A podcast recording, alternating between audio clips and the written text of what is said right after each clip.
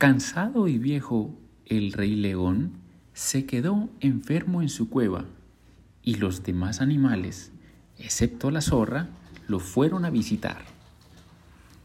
Aprovechando la ocasión de la visita, acusó el lobo a la zorra expresando lo siguiente: «Ella no tiene por nuestra alteza ningún respeto y por eso ni siquiera se ha acercado a saludar o preguntar por su salud».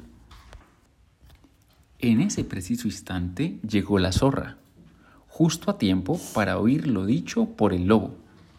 Entonces el león, furioso al verla, lanzó un feroz grito contra la zorra, pero ella pidió la palabra para justificarse y dijo: «Dime, de entre todas las visitas que aquí tenéis, ¿quién te ha dado tan especial servicio como el que he hecho yo, que busqué por todas partes médicos que con su sabiduría te recetaran un remedio ideal para curarte, encontrándolo por fin?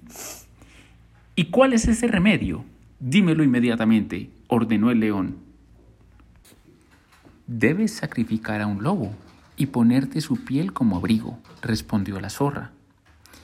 Inmediatamente el lobo fue condenado a muerte y la zorra, riéndose, exclamó: «Al patrón no hay que llevarlo hacia el rencor, sino hacia la benevolencia».